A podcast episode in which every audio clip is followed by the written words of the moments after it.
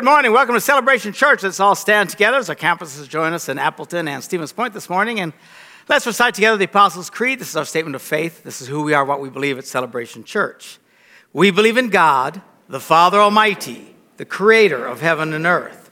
We believe in Jesus Christ, his only Son, our Lord, who for us and for our salvation was conceived by the Holy Spirit, born of the Virgin Mary, suffered under Pontius Pilate was crucified, died, and was buried.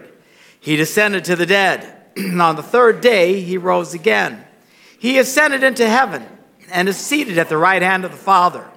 He will come again to judge the living and the dead, and his kingdom will have no end. We believe in the Holy Spirit, the holy Christian church, the fellowship of believers, the forgiveness of sins, the resurrection of the body, and the life everlasting. Amen. You may be seated. Good to have you with us this morning in a state of mourning and cold as our beloved Packers bit the dirt last night. It was a great game, though, huh? That was a, man, who, who does two Hail Marys successfully in the same season? I was just like being struck by lightning twice. they pulled it out, but man, and then that last series in overtime, it's just very disturbing.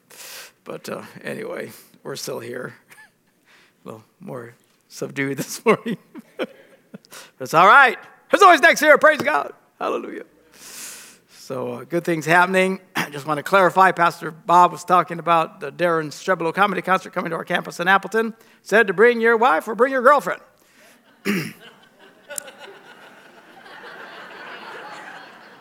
For the record, if you have a wife, you should not have a girlfriend. All right, so just want to be really clear about that. I don't know what he's talking about. Uh, we want to give a shout out to Ephraim and Kelly Blaha at our Green Bay campus here. Had a baby girl yesterday, Ella Christine. Give them a hand. Blessings on them. Mama and baby doing fine. Thank God for that. Have lots of babies. We love babies. Uh, our uh, Stevens Point family meeting is tomorrow night for those of you in Stevens Point. I'll be coming over along with Pastor Bob, Pastor Joe, and Pastor Lathan, and hang out with you guys tomorrow night, 6.30. So uh, make plans to be there and uh, get together for that. We're excited about that. Um, I am continuing uh, on a series, real brief series here, about desires. And uh, we're going to kind of do a little summary here of last week as my lovely assistant Tim brings we give Tim a hand for his talents, yes. now, Paul is writing to the Thessalonian church, those of you who are coming on our Wednesday night Bible study, which should be all of you, but uh, for many who have not, I'll give you a breakdown. We're going through the uh, New Testament in the order it was written, uh, which is significant. Both the Old Testament and the New Testament start uh, in order uh, and kind of end in the right place, but everything in between is all mixed up. I don't know who, what committee decided to put these things in the order they are, but they're all jacked up. You try and read it from beginning to end, it, it's really hard to see what's going on because it's not in order. In, for some reason, the way it's laid out in the Bible is not the way they were written. Uh, uh, if you want to really read the Bible in a way that's a little bit more clear, you know, look at it in a chronological way. There's a great uh, study Bible called the Chronological Study Bible, where it actually takes you through the whole Bible in the order it was written. You'll be surprised how much more sense that it makes. And we are doing that on our uh, Wednesday night Bible study, going through the New Testament in the order that it was written, uh, starting with Acts. The Gospels obviously came first, then the book of Acts. And as we're going through the book of Acts, every time they wrote a letter or whatever, and we jump to that and read that letter. The first letter or epistle written in the New Testament actually was the uh, letter of James. If you look at James in the New Testament, you'll see that he starts out talking, writing to the 12 tribes scattered abroad. He's writing to Jewish Christians because in the beginning, all that were there were pretty much Jewish Christians. They couldn't even get their heads around the idea of being a Christian and not being Jewish. So you see, James is very much from a Jewish perspective.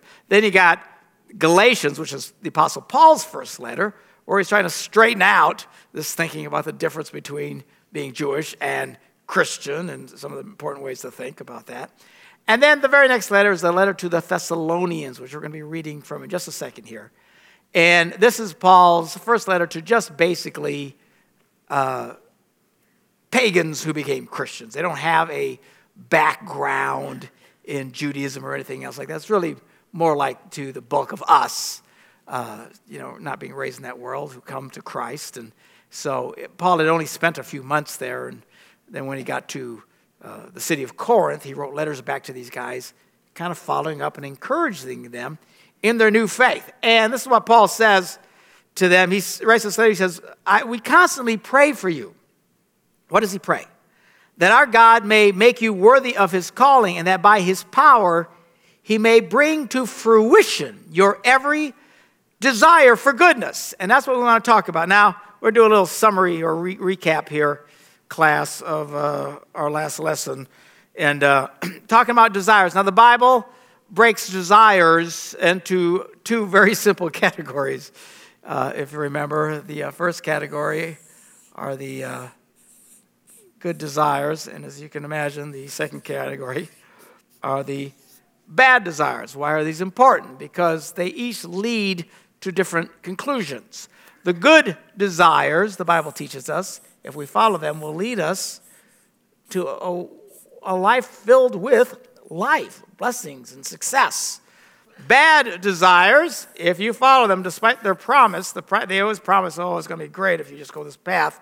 The reality is it ends in death and a life full of spiritual death.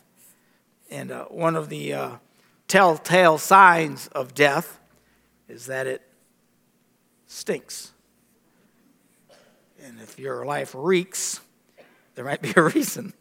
One of the ways you can tell for sure that something has crawled into a cupboard and died in your home is it starts to reek. It's like, oh man, what is that? You know, you start tearing everything apart until you find ugh, this thing that got into your house. But death tends to stink.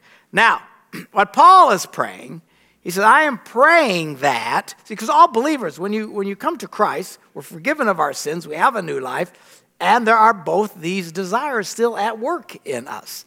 A lot of Christians don't understand this and they struggle. They don't understand what these things mean. But uh, he says, I'm praying that the Holy Spirit will empower the good desires. And it's kind of like we talked last week of how you want to uh, get a fire going, you got to give it good air and, you know, flow on it and, uh, and it makes it glow, and the fire gets stronger and stronger. So he says, I pray that the Holy Spirit will blow this into you and bring this to fruition. Why is this important? Because you want to end up in life. All right? Now, uh, a lot of people think, well, I can do this, but then I'll coast a little bit, but there's no coasting. You can never coast. All right? You're either being very intentional here or slipping into here. The, and, and you say, why is that? It's just because we're still uh, in a fallen world, a sin poisoned world, a sin poisoned flesh, and the uh, default mode will always be here. And if you're not paying attention, if you're not being intentional about this, you will get sucked into this. Why should you care? Because this winds up ending in your life really stinking and you will struggle uh, greatly. Now, one of the most basic, and we're trying to stay very simple here, one of the most basic things you can do, simple things that all of us can do, everybody in Appleton, everybody in Stevens Point, everybody here, everybody's part of this church. You want to breathe life into this? Go to church. Be in services in church. When you're in church, we sing, we pray, we're there to each other, we worship God, we hear the word of God, and the Holy Spirit just breathes this whoo, life into you. And one of the wonderful experiences about going to church is you feel really, really good, all right, which leads to life. Now, what happens a lot of people, and, and, and uh, let me back up here. Whenever they do studies, because they're always doing studies to see who succeeds the most in life, who has the healthiest lives, the healthiest kids, uh, the best educated kids, the best marriages, best relationships. They do these studies. It's stunning how, uh, when they include people of faith as a category, they notice that people who say they go to church every Sunday tend to succeed much more in this than those who do not. And whenever you see a study like that, just look at it because they always break it into, it usually has two parts those who go to church at least once a week, and those who go to church more than once a week, like on our Wednesday night Bible studies as well. When you get into that category, this goes crazy. These are the people who have the lowest divorce rates on earth. These are the people who tend to have the healthiest, most successful children on earth. It's just science, it's just a fact uh, because of, they don't, can't really explain it, they don't really try to explain it, but the reality is, is because of the Spirit of God inflaming this, and you result in life. Now, the problem is that a lot of people, Christians, I mean, they love God, they really do, but they're very casual about this. They uh, go to church, you know, and maybe have a great experience and they feel really good. And then next Sunday, they don't go to church again because, well, I just was there last week, you know? And two weeks later, I don't go again because well, I was just there two weeks ago. And we go, well, you know, I'm still kind of feeling pretty good three weeks after, you know, Four weeks later, well, I went last month, you know, I don't want to overdo it. And what happens, though, they don't understand is they start getting here. And pretty soon their lives start to stink.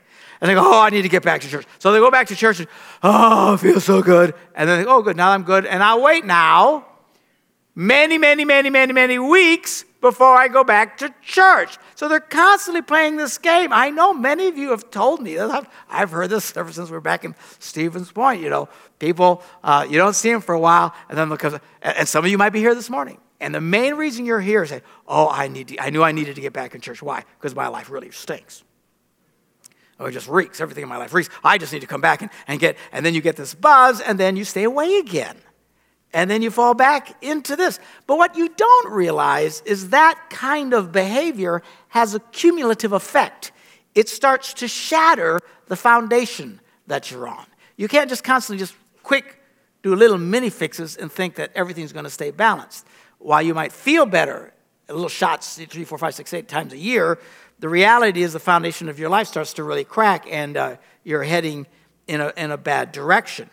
Jesus talked about this um, when he talked about building our houses on the rock versus the sand. And, and here's the thing you know, it, it's so predictable. I, I just did a series at Christmas time last month talking about the ghost of Christmas past and the ghost of Christmas future, all that kind of stuff. And just pointed out that the future is not a mystery. Everybody thinks the future, oh no, who knows what's going to happen? Que sera, sera. Whatever will be, will be. Sing with me. The future's not ours to see. Que sera, sera. You just listen to a bunch of old people singing because they're the only ones who know the song.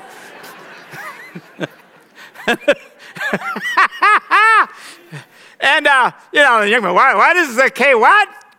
So, so it, it, it means what will be, just what will be when I was just a little girl. And I won't sing it. But the, the, you know, the, the, the song is saying, I asked my mother, what will I be? What is the future? She says, oh, que sera, sera. Whatever will be, will be. You know, the future's not ours to see. Que sera, sera. And everybody, but that's not what life is like. Life, the future, is very predictable because your future depends on what you do today. Your behavior today will determine your future. It's not a mystery, it's not this unknown thing. If you don't do the right thing today, you're going to have problems tomorrow. And it is as predictable as it can be. And you talk to people about it, but it's like talking to brick walls. You know, uh, recently, well, recently, several years ago now, some nice couple that went to our church moved away to another state. And we'd stay in touch, you know, and I would ask them because, you know, they'd start struggling and stuff because their life started to stink. And I said, well, well, are you going to church anyway? Well, no, not, not yet. Well, you need to get to church. I know, I know, I know. Where's you going to church? I, I just can't find the right church. Really? What is this? I can't find the right church. Just go to church. If you don't know which one to go to, go to the closest one to you. Right? Just go. People say, well, I'm trying to find a church just like Celebration Church. Lots of luck with that. There's not too many like this, I gotta tell you out there. And I appreciate that you like this, but that's irrelevant. It's not about what you think and feel. It's just you need to go to church. Now try to find the best church you can, something that you feel really connects, you can connect with and, and, and, and whatever, but don't be drifting around. I can't find a church. I mean, it's absurd. There's people right now in Stevens Point sitting at home. Appleton sitting home. Green Bay sitting home, right? Christian people sitting home because in our entire city, they cannot find a church. I mean, it's just, it's patently absurd. Could you be more narcissistic and self centered? Good Lord, just go. I can't find something that just meets my needs. Well, it's not supposed to be about you. Goodness, church isn't supposed to be like a boutique restaurant. You know, well, I like this restaurant, but this restaurant's not- Oh, did you see the new restaurant that opened up? Oh, it's just fabulous, just fabulous. And you go, and if they're really nice to you, then you tip them, you know, when the offering goes by and oh, I really like this place. And if it's not just right, well, I'm going to go to a different. There's Christians like that, just flitting around from church to church. They say they're they spiritually. Well, I'm just waiting for the Lord to tell me. What church? You know, like they're Moses or something. Know, waiting for God to tell me. Really, just go. The wait for a purpose. My wife and I, I've shared this story many times. We went to church for years, all kinds of different churches. We, we barely could stand. It's true. Some were quite horrible. Horrible, horrible.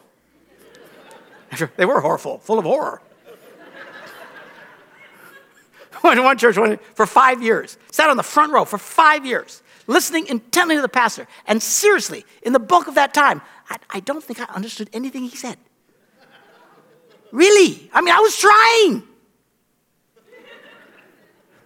what was that? I don't even know what he said. You know, well, what'd you do? Came back next Sunday. Why? It was my church. Well, were you getting fed? Yeah, because I was feeding myself. Bunch of babies. I'm not getting fed. 45 years old. Oh, I'm not getting fed. You know. Feed yourself for the love of God. All right?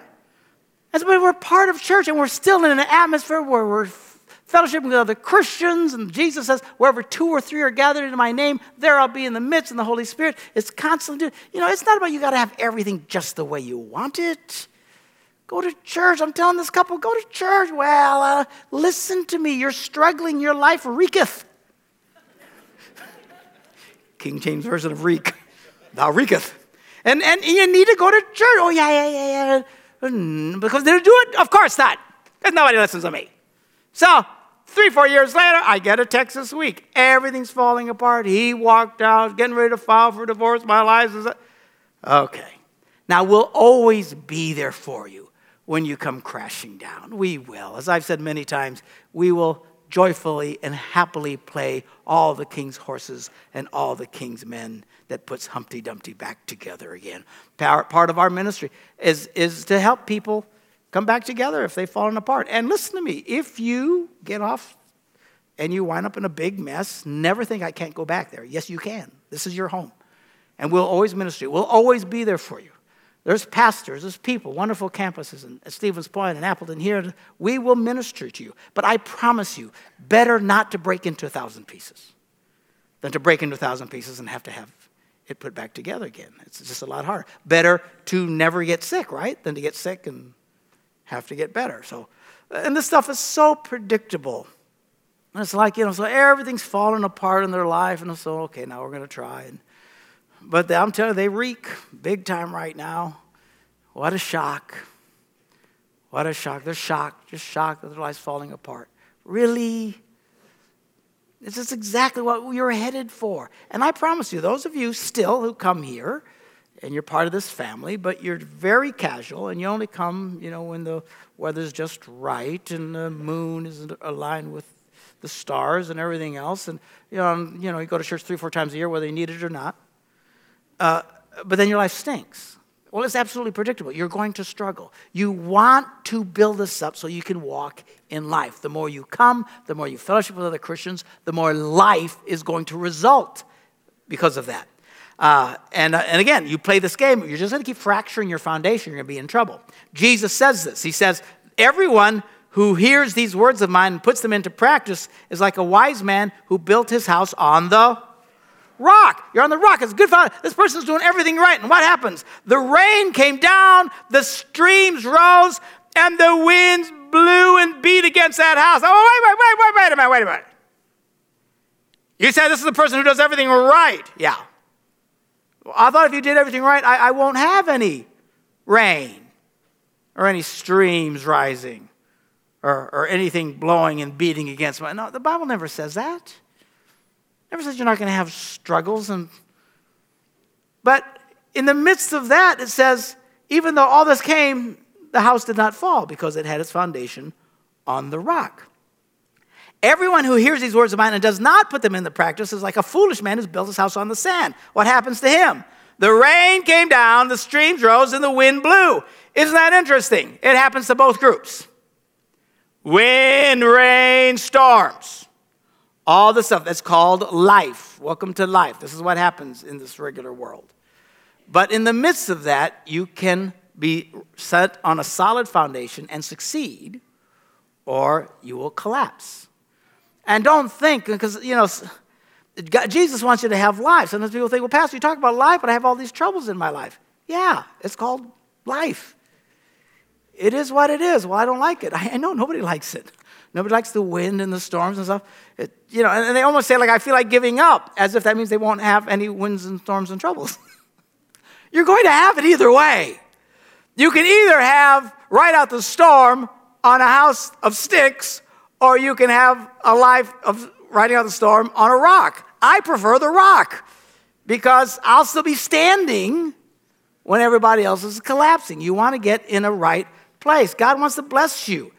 Jesus said, The thief, talking about the devil, comes only to steal, kill, and destroy. I've come that you might have life and have it to the full.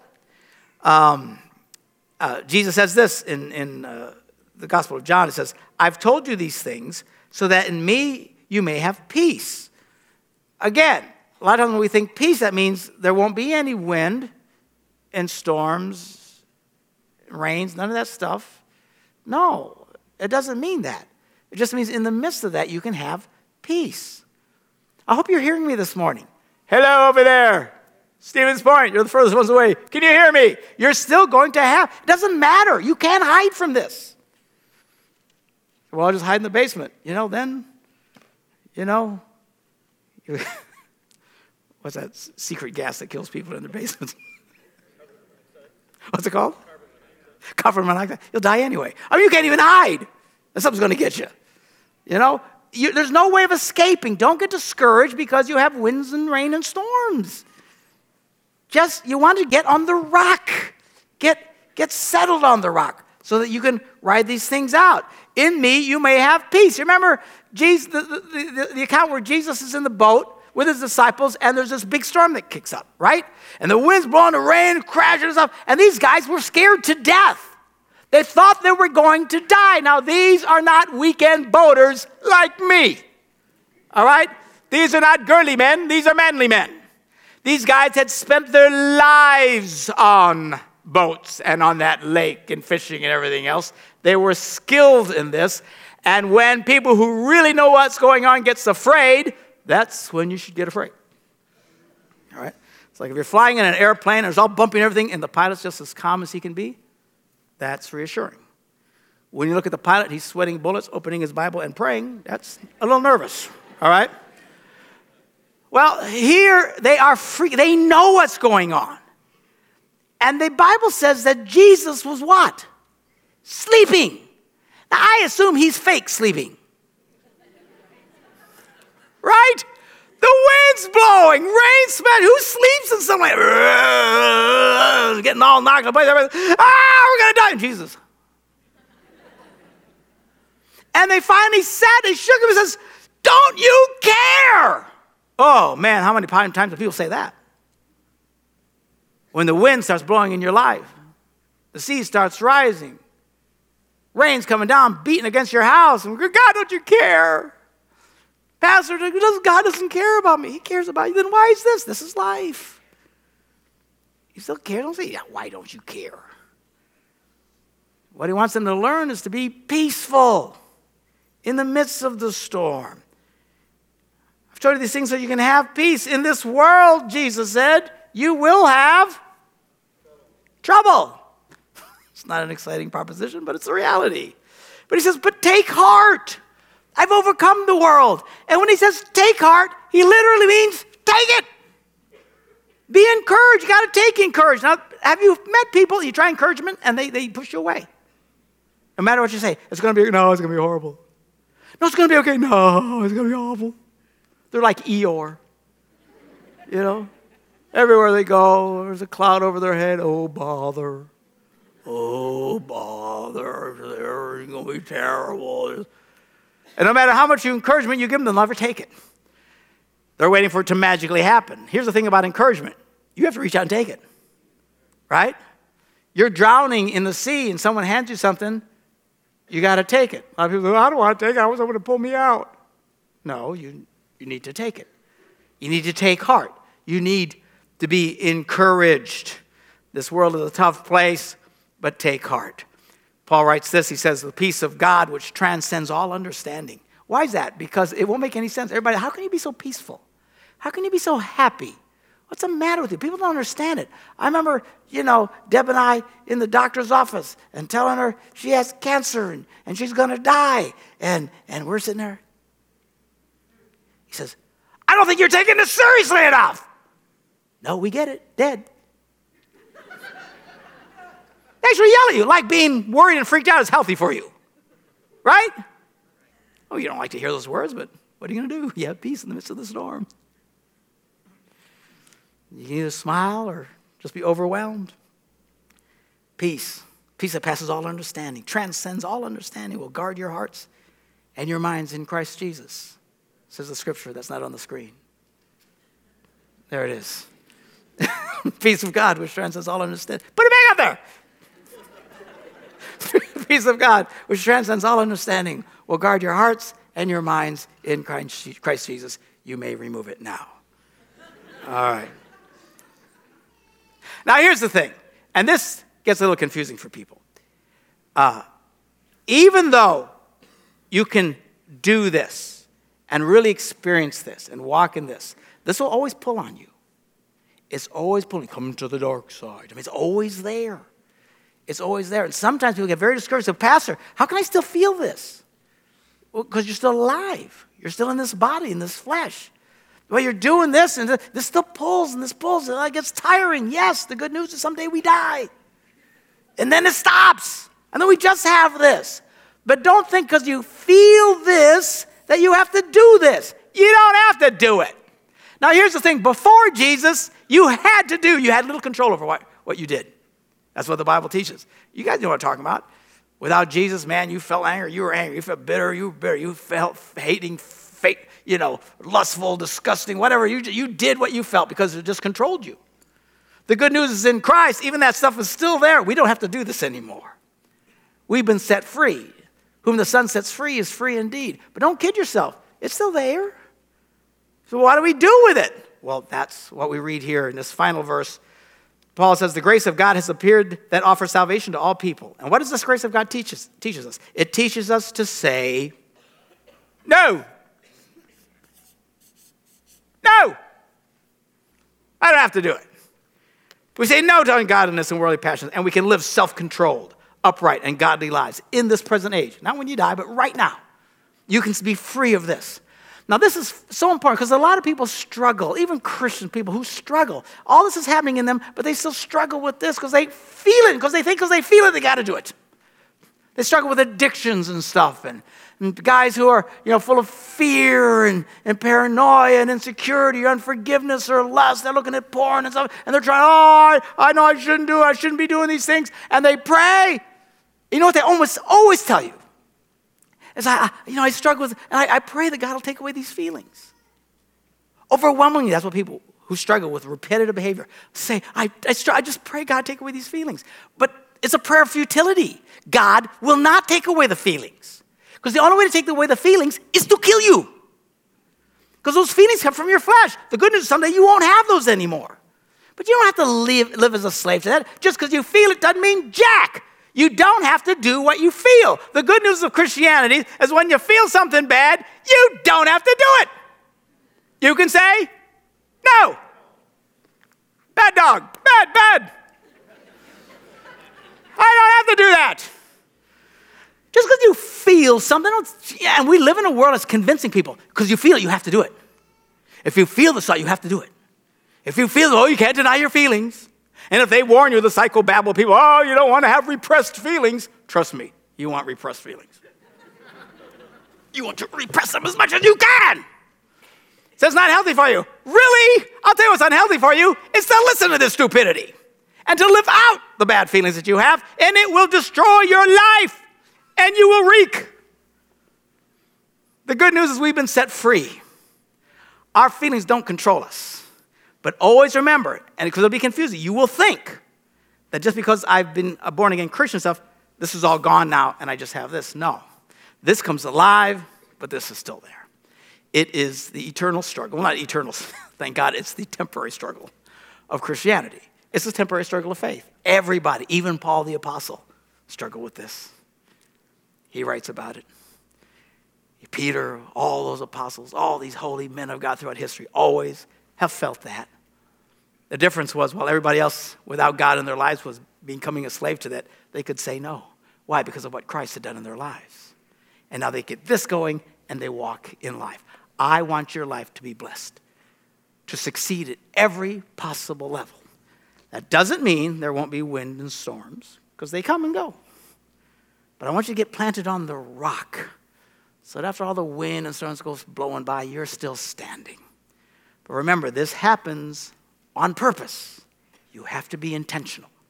Next week, in the final of this series, I'm going to be talking about, uh, about these desires and how you can start having some of these desires, the good desires that you desire in your heart, answered in prayer. Because the Bible says God wants to give you the good desires of your heart. We'll talk about that next week. Let's pray. Father, we thank you for your word and for your truth. We thank you, Lord, that in you we have new life. God, we're in a world that's been sold into sin and slavery of wickedness and nastiness. And everybody here listening to me right now in these services, on the internet, on television, have all been affected negatively by sin. We live in a world that is poisoned by sin. But then you sent Jesus. He died on that cross, rose again from the dead, forever alive today, that if we put our trust in Him, we can be free. We can experience forgiveness, our slate can be clean, and now we can have victory over the evil that still pulls within us and walk in the good that you've placed in us so that we can experience true life. And help us, Lord, to live really victorious lives so that the people around us will be drawn to us and say, Wow, how can you live that way? and it'll give us the opportunity to share your wonderful love with them. In Jesus' name we pray. And everybody said, Amen. Amen. God bless you. Have a great day.